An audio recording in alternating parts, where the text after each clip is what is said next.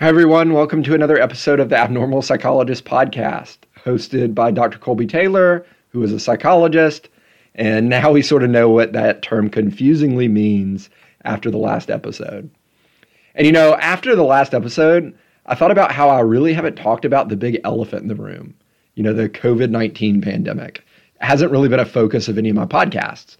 So I thought today we'd talk a little bit about the tremendous impact the pandemic has had and is having on our mental health. Uh, I was also inspired by this episode by some research studies that have come out in the recent months. Uh, the COVID 19 pandemic has had a huge effect on mental health, on mental health throughout the lifespan. Young children are being affected, adolescents are being affected, uh, their parents and teachers are being affected uh, and older adults, um, especially adults in congregate or assisted living or nursing homes, are being affected. And with this huge impact, it's going to take years and possibly even decades to tease apart exactly how this pandemic has affected our psychology. So, this is going to be a wide ranging episode. I thought we'd sort of start at the beginning of the lifespan and talk about some of the mental health impacts the pandemic has had on children. All right, it's no surprise that the pandemic is adversely affecting the mental health of children across the world. We're seeing increases in mental health difficulties in China, in Italy, in Spain, and across the United States. Most studies are showing anywhere between a 25% to 75% increase in mental health related concerns among school age children. There are increased feelings of isolation, increased feelings of loneliness, and these are sadly leading more youths to engage in suicidal behaviors. So, back in November of 2020, Leeb and colleagues published a study on mental health related emergency room visits in kids, in children under the age of 18. The study compared emergency department visits from April 2020 to October 2020 against visits from the same time frame in 2019 when the pandemic wasn't occurring. And actually, they were comparing the proportion of ED visits and I hate that acronym ED for emergency department because of the initialisms other usage, right? Um, so they weren't looking at raw numbers of ED visits because thankfully raw numbers of ED visits were down during the beginning of 2020 due to shelter in place orders. Anyways, of the ED visits that did occur, there was a pretty big increase in the proportion of those visits that were related to mental health concerns. And this proportional increase started in March 2020 and actually in mid March 2020 when the pandemic began. Uh, among kids 5 to 11, there was a 24% increase in the proportion of mental health emergencies. And among kids 12 to 17 years old, there was a 31% increase in the proportion of mental health emergencies. And this just used CDC data, um, Centers for Disease Control data from emergency departments. It used surveillance program data. Um, so it actually had a pretty large scale sample. Um, NPR had a story a few weeks ago talking about increased suicidal behaviors in youth uh, during the pandemic. And I'll do a separate episode on suicide later this season. But some of the info shared in this NPR study was really troubling. Uh, Riley Hospital for Children in Indianapolis has seen a 250% increase, 250% increase in suicide attempts during the um, pandemic.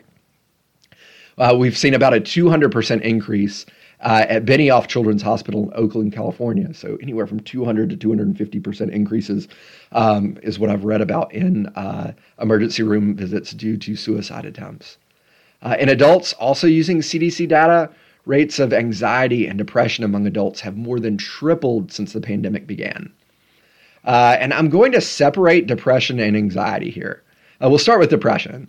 So before the pandemic, about 6.6% of adults uh, reported significant symptoms of depression. In August of 2020, 24.5% of adults reported significant symptoms of depression. And no other state reported higher rates of depression than my home state of Tennessee. 28.3% of adults, almost one third of Tennesseans uh, in August of 2020, reported significant symptoms of depression. And that was through most of 2020. Uh, a study by RetailMeNot recently, uh, within the last two weeks, indicated that Memphis, uh, also where I live, is the city with the poorest mental health in the United States. So I live in the most stressed out city in the most stressed out state. All right, all right. Back to that CDC uh, COVID nineteen. Uh, this was the Household Pulse Mental Health Survey. Uh, I mentioned that in the fall of 2020, Tennessee had the highest rates of depression. Since then, Oklahoma, Washington, Texas, and West Virginia have caught up with Tennessee in terms of depression, and we're all kind of neck and neck for the first few weeks of 2021. Uh, rates of depression are highest in young adults aged 18 to 29, with over 40% reporting symptoms of depression, as opposed to the lowest age group, which is the 80 years plus age group, with 18.6% reporting symptoms of depression. So less than half of that of the 18 to 29 uh, age group. Uh, yet that 80 plus uh, age group is impacted medically by the pandemic more than any other age group. Anyways, rates of anxiety are also sky high. We were just talking about depression there. Washington, Louisiana, North Carolina, Tennessee, Texas, and California are some of the most anxious states in the surveillance data. Again, rates of anxiety are highest in young adults age 18 to 29. 48.9%. So, pretty much half of young adults are reporting significant symptoms of anxiety. And this is in contrast to only 20.5% of the adult age 80 plus uh, age group um, that's reporting anxious symptoms. And I think the mental health of older adults is still worth talking about, as they account for over 80% of deaths due to COVID 19 and one in four or one in five older adults experiencing anxiety and depression is still really significant. I also think the isolation that these older adults are experiencing, especially in those assisted living homes and nursing homes, uh, isn't being adequately studied. I think that this age group is probably being underreported. It's more difficult to gain access to these individuals during the pandemic due to isolation and due to lockdown, and also due to technological barriers. So my gut feeling is that a lot of mental health concerns are slipping through the cracks and are underreported or unreported. Anyways, going back to states and pandemic related mental health, uh, for those that are curious, the Dakotas, uh, North and South Dakota, have the lowest rates of anxiety and depression during the pandemic. Anyways, given the rates I just talked about in young adults, it's not surprising that college students are struggling with their mental health. But I am still shocked by these numbers. Three out of four Americans between the ages of 18 and 24 are reporting poor mental health. So 75%, 75% of college students are reporting mental health difficulties. Those are super high numbers. And since many colleges and universities are operating remotely, these students don't have access to the university counseling centers. Uh, rates of anxiety and depression are also disproportionately affecting mothers. Uh, there's lots of preliminary research that suggests mothers are bearing much of the childcare burden dur- uh, during the pandemic, and they have higher rates of anxiety and depression. Davenport and colleagues published a study in June of last year titled Moms Are Not Okay COVID 19 and Maternal Mental Health. And that study found over a 40% increase in anxiety and depression symptoms among expectant and postpartum mothers. Um, we're also seeing an increased risk in overdose related deaths during the pandemic. Using CDC numbers again, rates of opioid overdose deaths increased 38.4% from 2019 to 2020. And we've seen an even bigger rise in the number of non fatal opioid uh, overdoses. And sadly, we had 81,000 deaths due to opioid related overdoses last year. That's about one fifth of the number of deaths we've had in the United States due to COVID. Yet it's not nearly receiving one fifth of the media attention that COVID has. Another mental health related issue that isn't receiving appropriate media attention, in my opinion, is the increase in disordered eating behaviors due to the pandemic. The National Eating Disorders Hotline has received a 78% increase in calls since March 2020. We're also seeing an increase in sleep problems, in insomnia, Someone coined the term coronasomnia to describe the 24% spike in insomnia since the pandemic began. colleagues and some of my students are also reporting experiencing weird, vivid dreams since the pandemic began. I haven't experienced these weird, vivid dreams myself, uh, but I'm interested in whether some of you have. And we've just been talking about how COVID is affecting mental health peripherally, right? Everything we've talked about so far is how our response to COVID is affecting mental health not how the virus itself might be affecting mental health. And there is preliminary research that COVID infection might have long lasting neurological effects. The virus attacks the nervous system, It might cause inflammation in the brain. It might deplete myelin. Myelin is this sort of fatty insulator that's important to the function of neurons.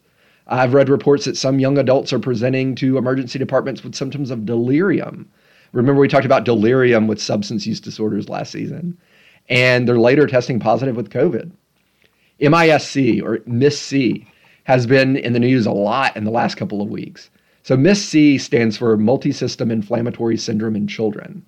And most people with MIS-C that contract it uh, contract it weeks or months after a COVID infection. Uh, it appears to be essentially an autoimmune response where the body attacks important organ systems, including the nervous system and the brain. Some people with MIS-C and people without MIS-C too are reporting chronic fatigue symptoms months after a COVID infection. Uh, we've also had reports of MIS-C in, uh, in adults, um, just a limited number of cases at this point, but enough that they've created a new acronym of MIS-A. And sadly, in Memphis, we had a physician that passed away um, from MIS-C at age 37 last week. And he never knew he had been infected with COVID. Uh, and he didn't have an active COVID infection when he died. But after his death, COVID antibodies were found in his blood. So it's believed that multi-system inflammatory response after the infection is what led to his death. So super, super sad. Anyways, so the mental health landscape right now is not good suicide, overdoses, anxiety, depression, sleep difficulties. Uh, it's no wonder that mental health professionals are swamped. We're backlogged. Waiting lists are months long. The New York Times had an article yesterday with the headline Nobody Has Openings. I'm a member of a few local therapist groups on Facebook, and there's such a huge demand for mental health practitioners. And we're getting burned out too. There are lots of first responders and mental health care pr- practitioners who are struggling who need care. Uh, we call this caring for the caretaker.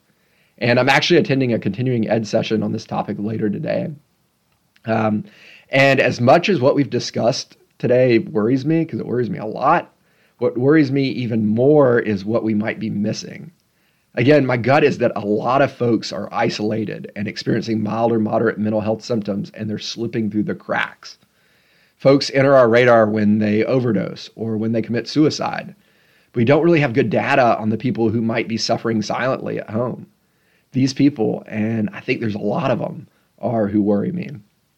Uh, I guess we can end this podcast uh, putting a positive spin on things. Uh, maybe this pandemic will create a further emphasis on mental health and well being. Already, some states are talking about increasing their resources towards socio emotional learning in the school system. Uh, at the federal level, there's talk of more school psychologists and more counselors. So maybe there is some positive that can come from all of this. Anyways, that's it for this episode. Uh, I'm interested to hear what you have to say or what you think about COVID 19 and mental health.